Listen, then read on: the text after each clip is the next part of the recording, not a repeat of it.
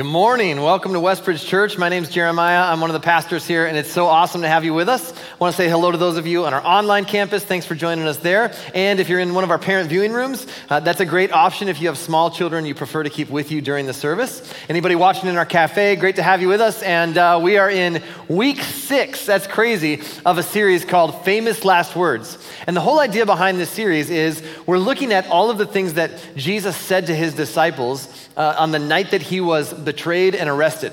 And so this is really kind of the, the last opportunity Jesus has before his arrest and before his crucifixion, where he speaks with his disciples. And he's really giving them the things he really wants them to know, the things he wants them uh, to, to live with and to run with, and the, that he wants to really stick with them. And so we've been kind of walking through these different things that he's uh, been sharing. And the very first week, we talked about uh, what he did first at what has come to be known as the Last Supper, he took off his outer robe and he took a, a towel and he washed his disciples' feet. And he specifically said, I'm doing this to set an example for you so that you will live this way with other people that you will walk into any environment that you're in not going how do i elevate myself but how do i how do i come under and serve others and then uh, the second week we talked about this idea that uh, jesus gave them a new command and it wasn't a new command in terms of content, it was a new command in terms of context. That Jesus said, As I have loved you, you are to love others.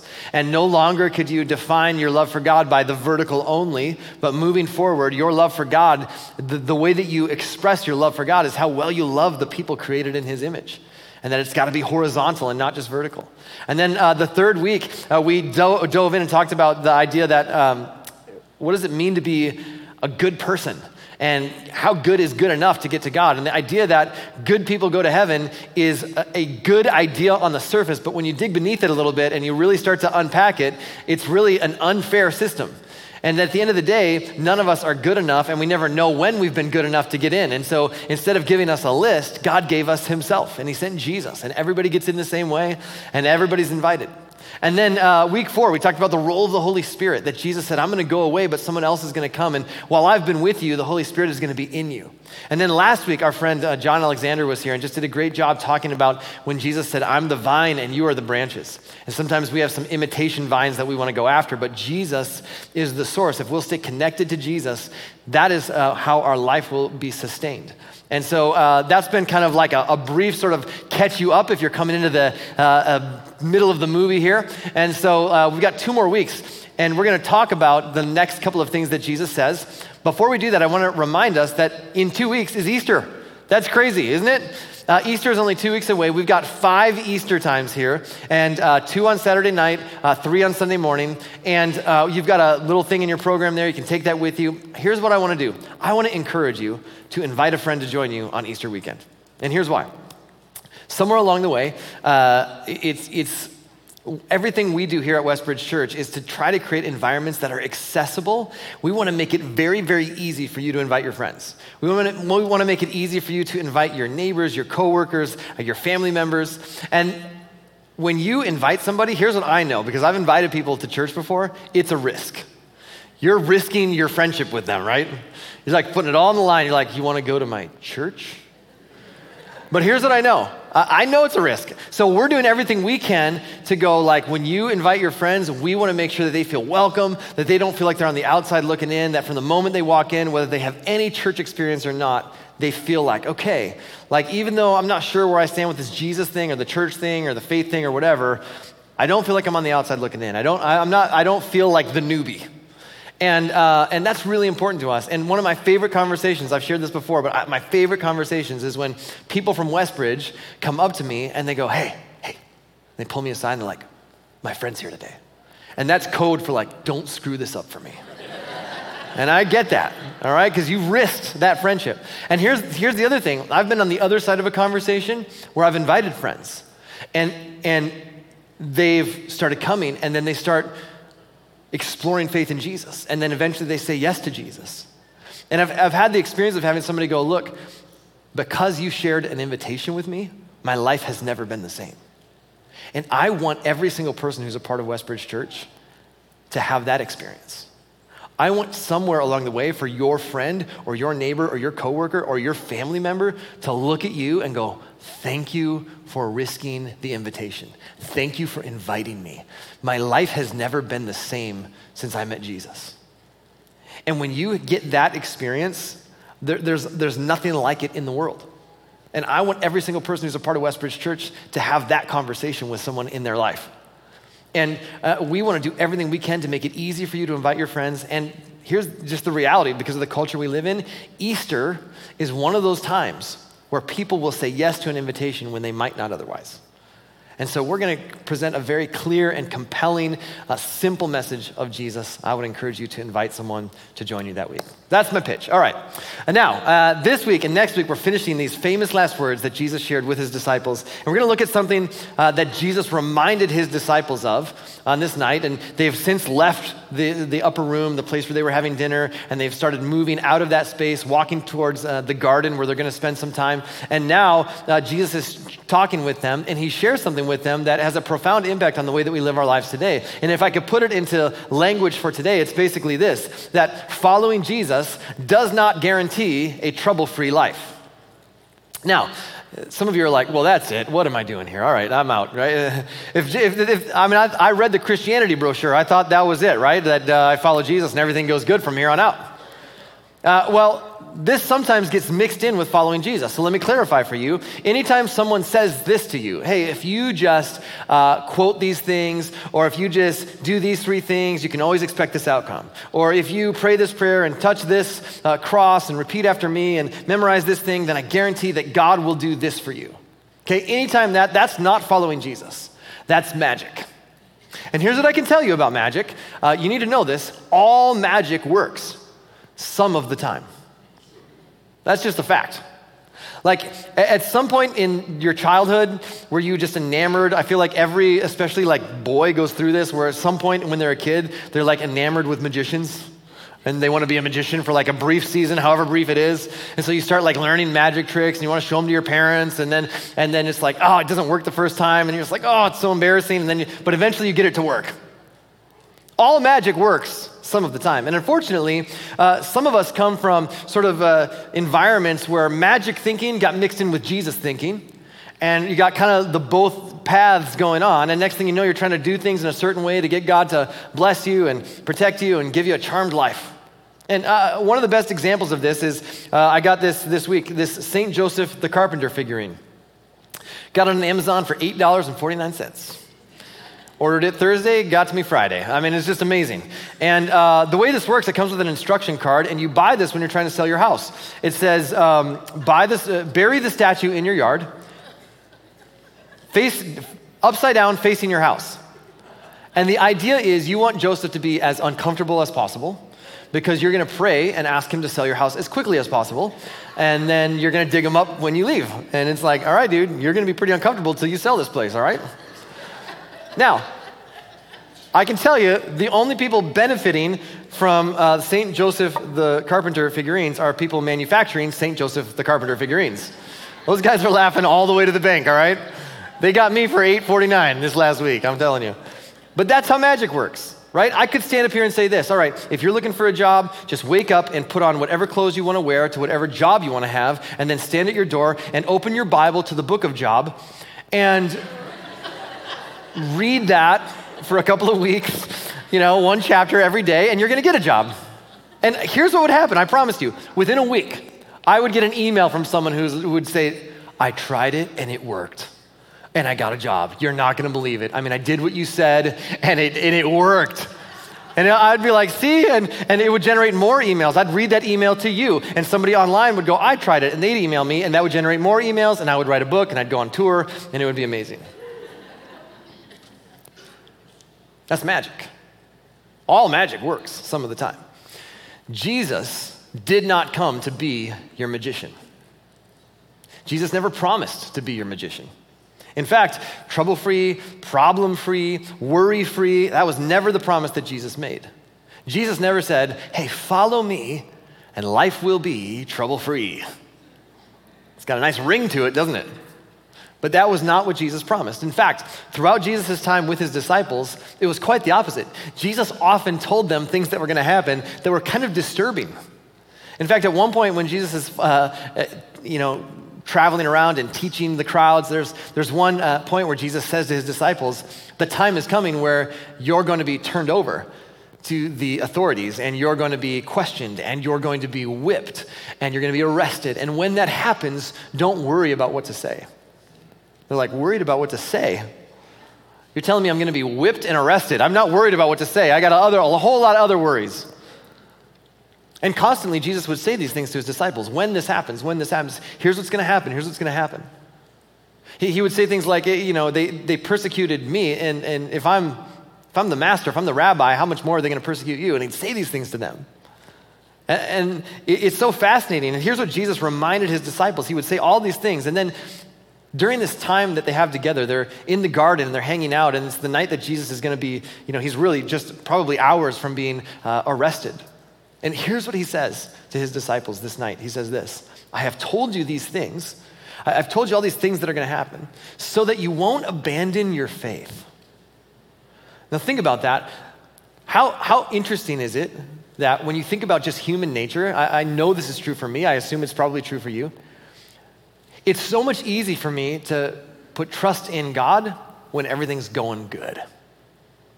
And then when things aren't going so good, it's, there's something about us as human beings where we just go, oh, God, where are you?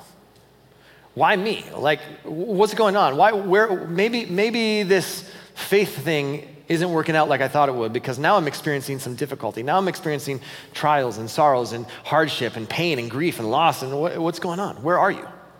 And I think there's something in the human condition that's so easy for us when we hit hard times to abandon faith. And Jesus specifically speaks to that. He doesn't want that to happen. So he says, I'm, I'm telling you these things so you won't abandon your faith. You will be expelled from the synagogues, and the time is coming when those who kill you will think they're doing a holy service for God. We're like, whoa, time out, Jesus. Those who kill us? So you're, so you're saying that's just a foregone conclusion that we're going to be killed? This is because they have never known the Father or me. Yes, I'm telling you these things now so that when they happen, you will remember my warning. Jesus, okay, time out. This is not what we were expecting from you this night. Like, we're celebrating Passover together. We, we were really expecting something a little more uplifting, encouraging, maybe. Uh, maybe could you give us a little something on prayer? I know the crowds always loved when you did that. Maybe do that. Or tell us the plan. How are you going to overthrow the Roman Empire? And Jesus doesn't do any of that. Instead, Jesus says this a few minutes later. He says, I have told you all this so that you may have peace in me. Here on earth, you will have many trials and sorrows, but take heart because I have overcome the world. Jesus says, You're, you're going to have, I'm telling you this so you can have peace in me. Not peace in your circumstances, peace in me and uh, I'm telling you, here on earth, you're going to have trials and sorrows. It's going to happen. He's not saying, follow me and life will be trouble free. He says, follow me and you're going to have trials and sorrows. But you can take heart. In other words, your heart can, can find strength. Your heart can find courage. Your heart can find hope because I have overcome the world. Jesus wants the people who are his followers to experience the type of peace that isn't rooted in their circumstances, it's rooted in something so much deeper in him, a trust in him. And he was about to experience something very bad. Things were about to go very wrong for Jesus in the next few hours. But he wanted them to know just because something bad is happening to you, it doesn't mean that you can't experience peace because your peace isn't rooted in what's going on around you. Your peace isn't rooted in the circumstances that are taking place around you. It's deeper than that. It is so tempting for us to look at our circumstances and especially when things are difficult, when we experience pain and grief and loss and hardship and trials and sorrows, and to go, God, where are you? God, you're not working. God, you're not active. God, you've abandoned us. And somehow, you know, we look at what's going on around us and say, God, where are you? And Jesus wanted his disciples to understand this. Following Jesus provides peace through our troubles. This is not about going, okay, uh, God, if I follow you, then you're going to work out all my troubles. No, it's you're going to give me peace in the midst of them. You're going to give me the strength to go through them. And what Jesus promises that is that shifting our perspective will help us to see things differently. In this world, you will experience trials and sorrows. But take heart because I have overcome the world. He wants to give us a different perspective. When I was a kid, uh, I used to watch uh, Michael Jordan basketball games nonstop. In fact, some of you, if you know, you won't remember this. Uh, I'm from the 1900s, so in the 1900s, what we did is we took a, a, a, VHS tape and we put it into a VCR, and then I pushed record, and I would record Michael Jordan basketball games, and then I would rewatch them all the time. And by the way, it, there's all this conversation, you know, in culture today about like, you know, who's the greatest of all time, Michael Jordan, LeBron. Okay, it's not even a conversation. All right, I'm sorry. If no, no disrespect to LeBron, I grew up watching Michael Jordan play. There's nobody better ever. He's the goat. End of discussion. And if you want to have a debate about it, shoot me an email, okay? Jeremiah at I don't give a rip.com. Just send it my way.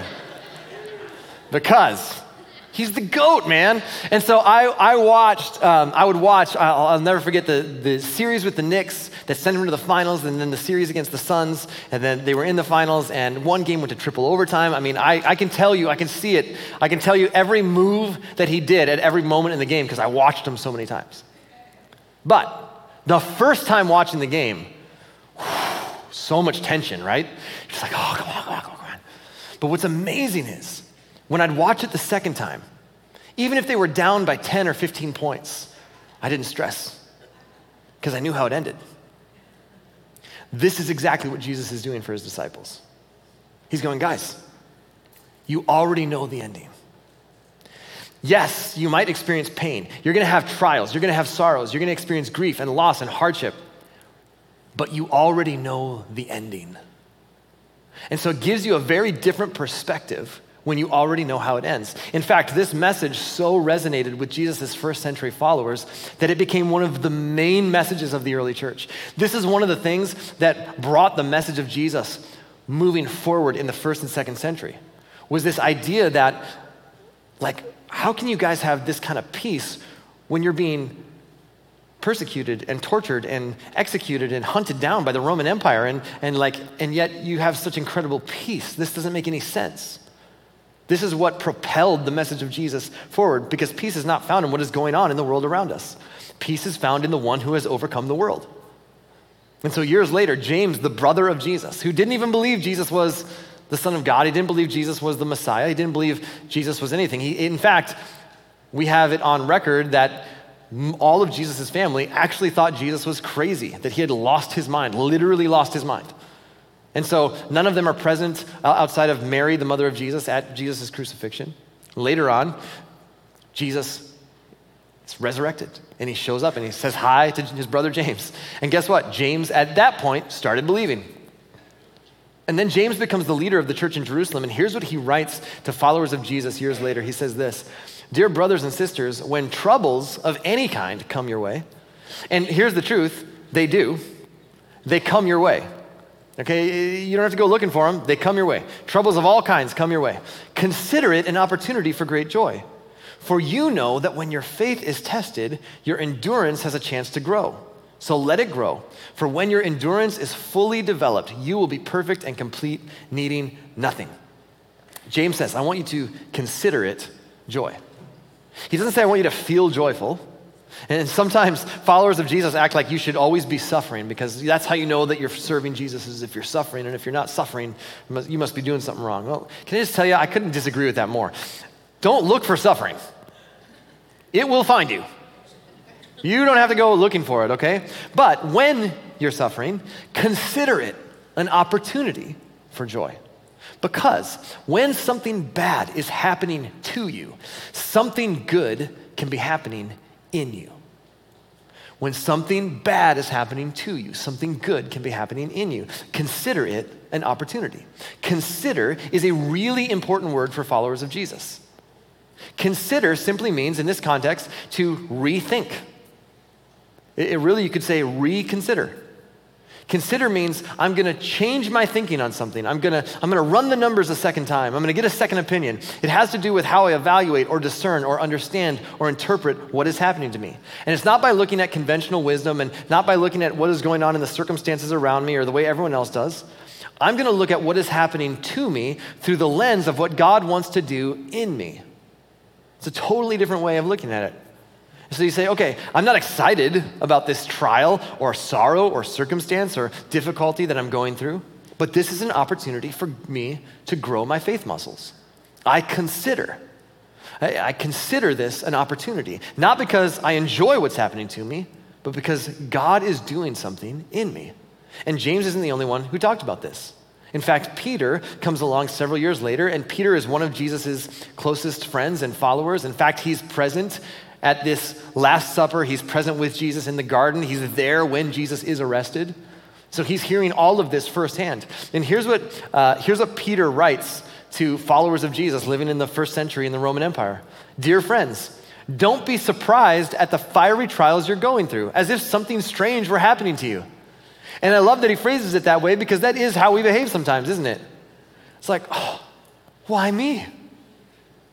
Why not you? It's, it's so fascinating. It's just human nature for us to go, all of us have this propensity to go, well, why me? Because we live in a broken world. Why not you? Why not me? All of us are going to face trials and hardships. And, and, Peter goes, I remember I was with Jesus in the garden, and he looked at us and said, Oh, by the way, you will have trials and sorrows in this world. So why are you surprised when it actually happens? Why are you surprised? Don't be surprised at the fiery trials you're going through as if something strange were happening to you. Instead, be very glad, for these trials make you partners with Christ in his suffering, so that you will have the wonderful joy of seeing his glory when it is revealed to all the world.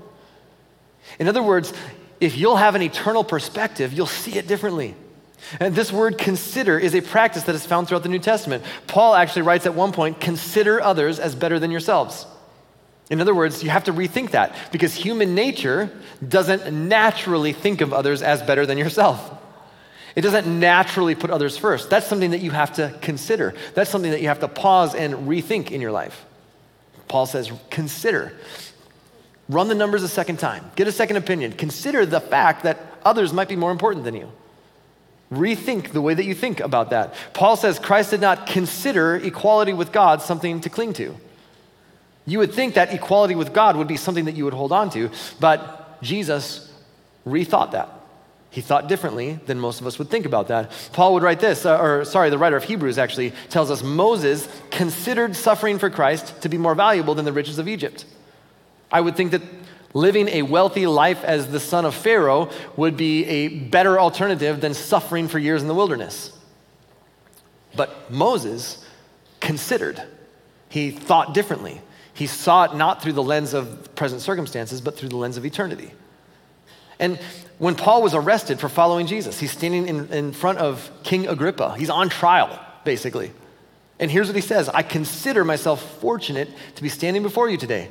Now, who would consider themselves fortunate to be on trial for their life? But Paul wasn't looking at it through the present circumstance. Paul was looking at it through the lens of eternity. I've reconsidered, I, have thought differently about this.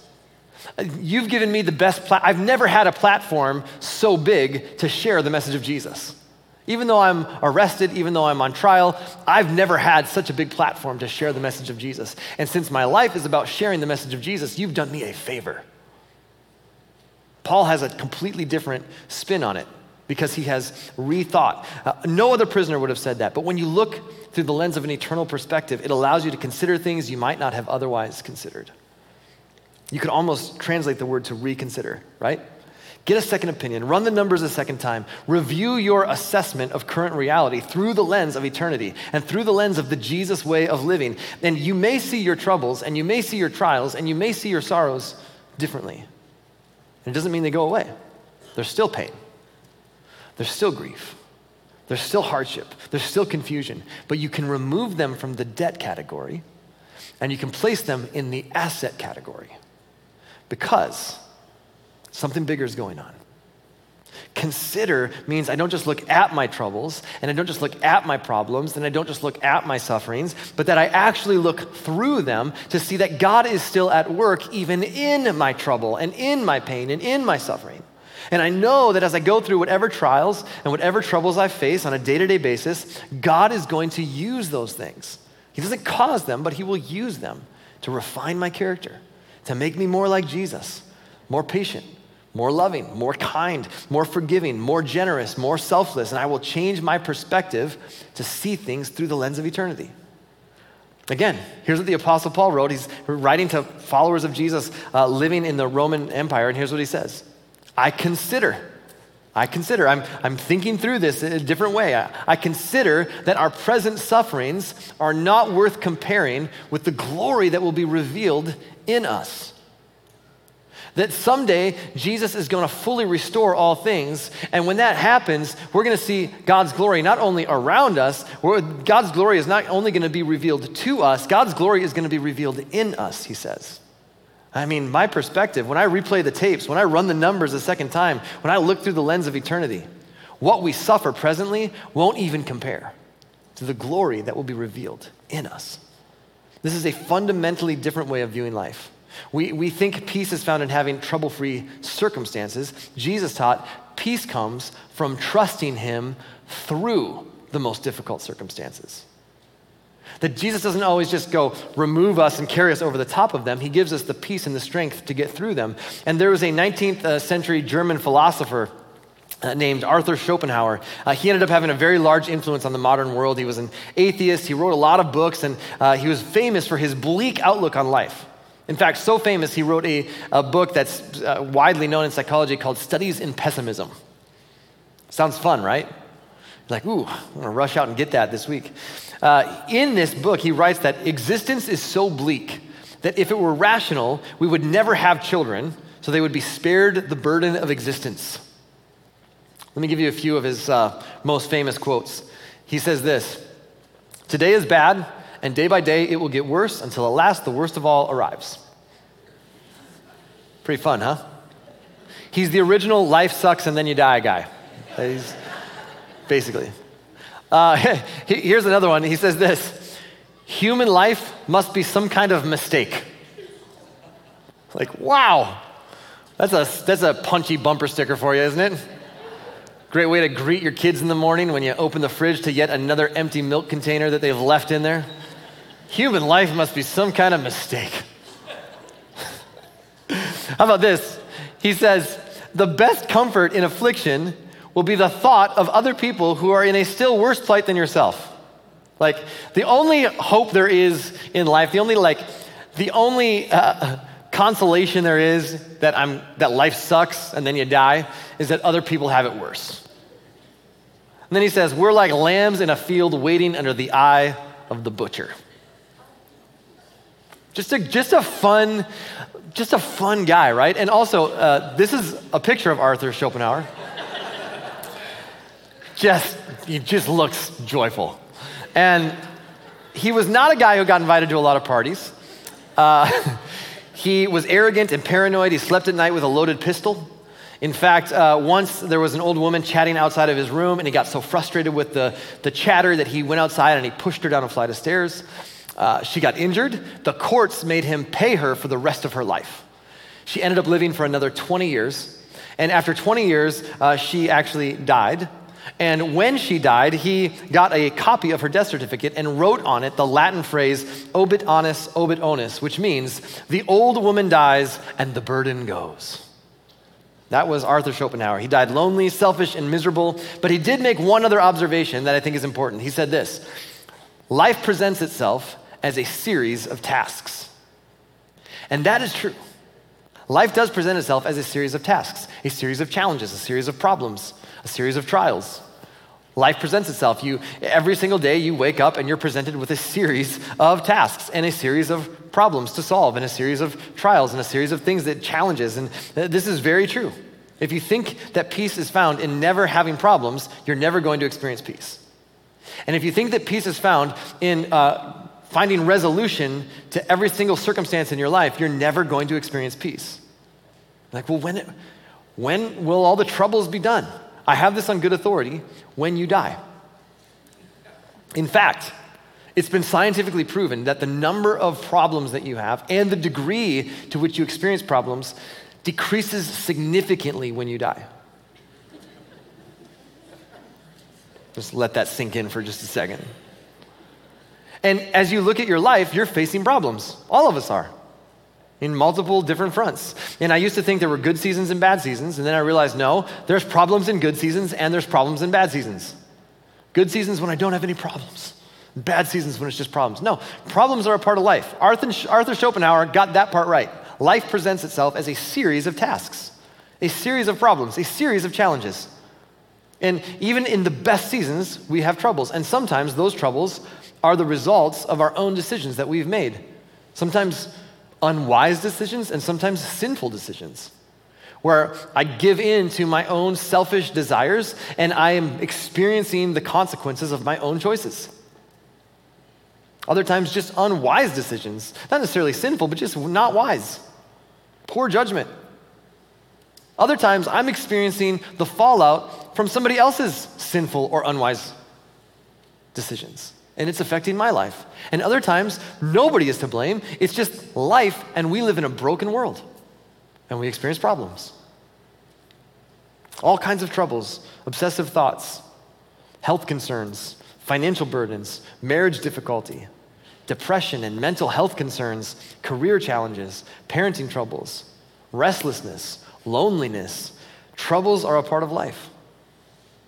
It's how we respond to those troubles that makes all the difference. That's what Jesus wanted to leave his followers with.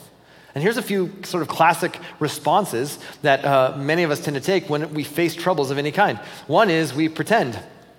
Some people are very good at this, and you go, hey, how's it going? And they're like, good, man, good. God is good all the time. You're like, I, and I'll be honest, I, God is good all the time. But I'm not God. I'm not always good. Sometimes I am depressed. Sometimes I'm anxious. Sometimes I am uh, selfish. Uh, sometimes, I, I mean, sometimes I'm impatient. Sometimes I, there's all kinds of issues in my life. God is good, but I'm not God. I experience things, and to pretend that I don't doesn't help me. Another one that people do is this uh, some people just avoid. And there's some wisdom in that. You see the path that other people have gone down, and you want to avoid some of the things that you've seen them happen, you know, take place in their life. So you go, ah, I'm going to stay away from that. And there's some wisdom to that, but all I can tell you is that there are some troubles, problems, trials, sorrows, and hardships in life that are just unavoidable.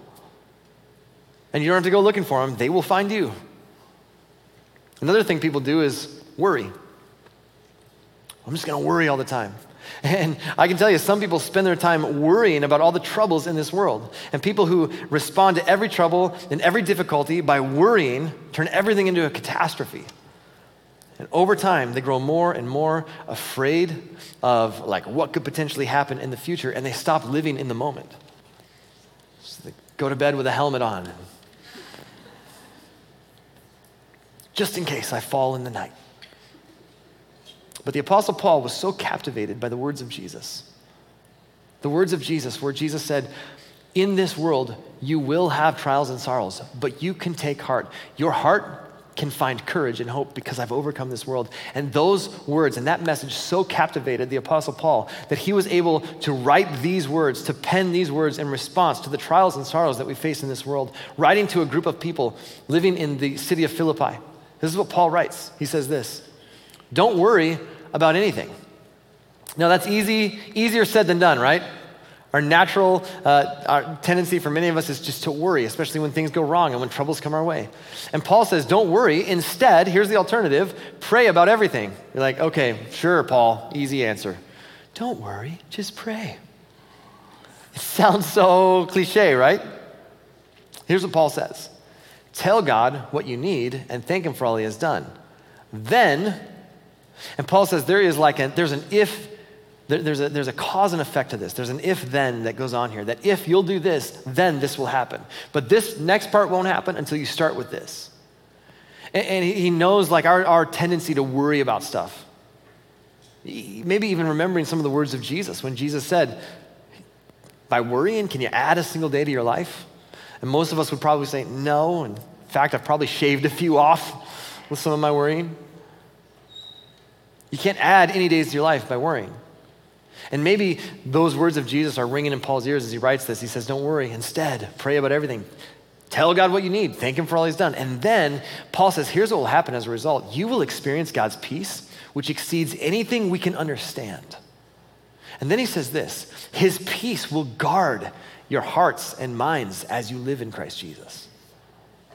Paul says, You know what's going to happen? You're going to experience peace. And it's the kind of peace that isn't attached to your circumstance. Paul doesn't say, okay, pray, instead of worrying, just pray and tell God what you need and thank Him for all He's done, and then God will solve all your problems and life will be trouble free. He doesn't say that. He says, you know what's going to happen? You're going to experience peace that goes beyond your ability to understand. In other words, other people on the outside looking in will go, man, I don't understand why you can have so much peace when everything around you seems to be crumbling. I mean, you got this going on and that going on and this going on. It seems like I don't understand how you could just continue to maintain faith. I don't understand how you continue to have that kind of peace in the midst of what's going on around you.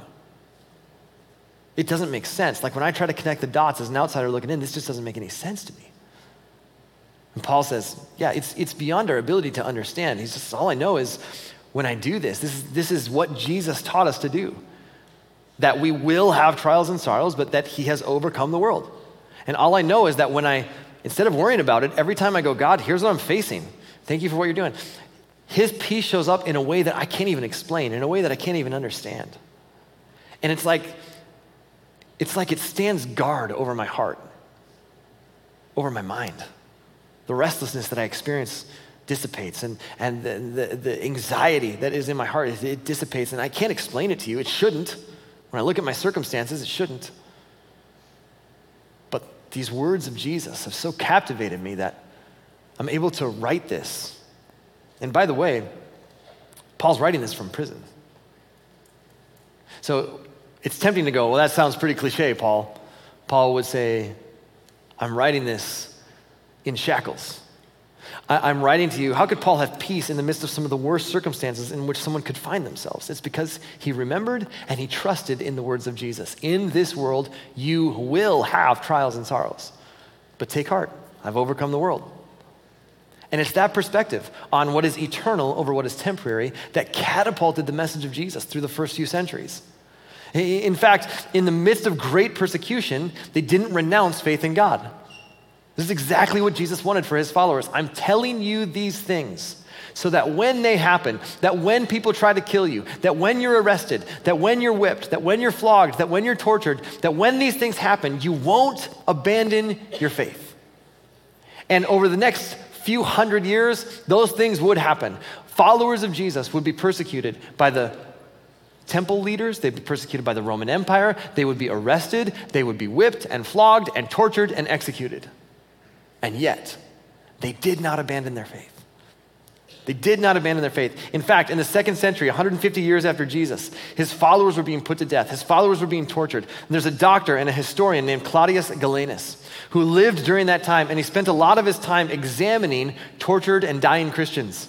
And here's what he wrote about them in this time, in, in uh, about 150 years after Jesus. He says, For fearlessness of death and hereafter is something we witness in them every day. These Jesus followers, and, and uh, he was not himself a Jesus follower. He was just documenting what was taking place. He's a historian. And he says these, these followers of Jesus, these people who claim to follow the way of Jesus, it's like they have this fearlessness in the face of death.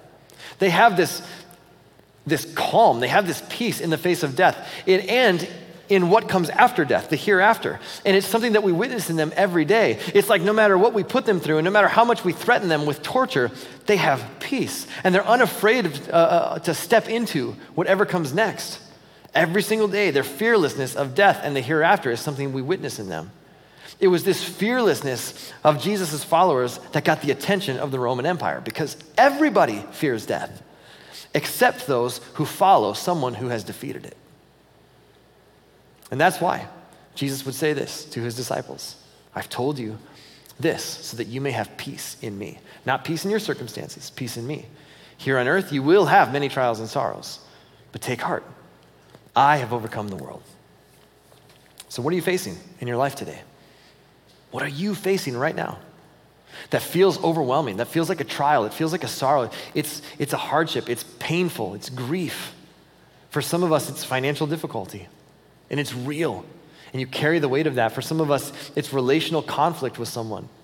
For some, maybe it's marital conflict or it's parental conflict. Maybe it's, it's just emotional or mental health struggles.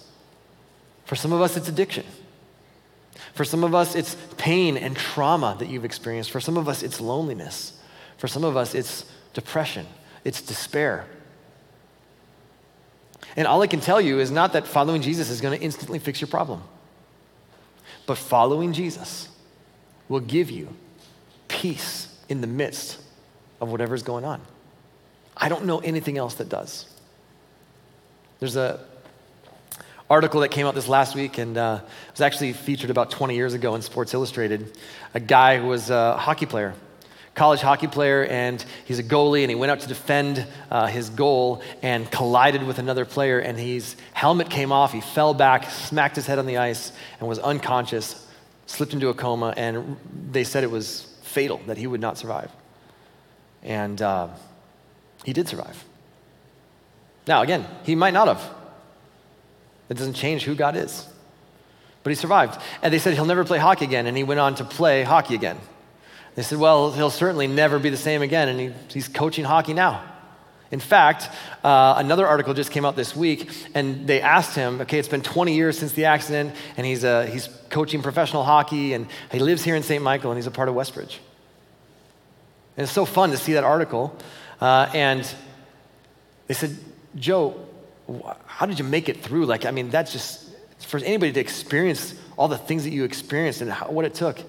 And he just said, I remember these words.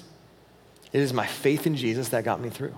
And it's been difficult and it's been tough and it's been years of, you know, rehab and uh, working on things and they faced all kind of him and his wife and their family faced all, faced all kinds of trials and sorrows and difficulty and hardship and he just said this the one thing that got me through was my faith in jesus remember the words of paul his peace will guard your hearts and minds as you live in christ jesus Remember the words of Jesus. In this world, you will have trials and sorrows, but take heart. Find hope. Let your heart be encouraged. Let your heart be strengthened. I have overcome the world. In about 72 hours after Jesus said those words, he would be arrested. That night, Jesus would be arrested. The next day, Jesus would be put to death. His body would be laid in a tomb. And about 72 hours later, Jesus did exactly what he promised to do. He overcame the power of this world. The power of this world is death, and Jesus overcame death. According to multiple eyewitness accounts, Jesus actually rose from the dead. And here's what that means it means death is not the end, that we should have no fear of what is going on in the present because we recognize the one who has overcome this world. And that means peace is not found in making sure all of our circumstances are resolved completely to our liking. It means peace is found in Him the one who has overcome this world. And you've been invited to be a part of God's family forever. Jesus overcame death, and then he invites us into what comes next. You don't have to wait until eternity to experience being a part of God's family and being a part of God's kingdom. You've been invited, and it isn't based on anything you've done, anything that you've said or haven't said or haven't done. It's based on who God is. He sent Jesus into this world, and he overcame death and he invites you to be a part of his family. It's all based on who he is and what he has done for you. And all you have to do is say, Yes, I admit that I've missed the mark. And now, God, I want to surrender my life to your way of living. I, I want to be a part of your family. I want to experience your kingdom and the peace that comes with that. If you've never said yes to that, I want to invite you to do that. Whether you're watching online here in the room, I want to invite you to say yes to that invitation. Just agree with this prayer as we close. God, please forgive my sins. Forgive me for those times where I know I've walked away from you, and I'm so grateful you never walk away from me. And I want to say yes to your invitation. Make me your son, make me your daughter, make me a part of your family, and then help me to continue to follow your way of living as best as I know how from this moment on. And God, I pray for every one of us. Every day we experience trials and sorrows, difficulty, hardship, troubles of every kind that come our way. You said that would happen. And so may we not be surprised when it does, but instead, May we consider. May we rethink. May, may, we run the numbers a second time and see it through a different perspective and recognize that our peace doesn't come by making sure all of our circumstances work out, but we put our hope in the one who has overcome this world. And may that perspective just remind us, give our hearts courage and hope as we live this week. God, we commit this week to you, and we pray this in your name. Amen.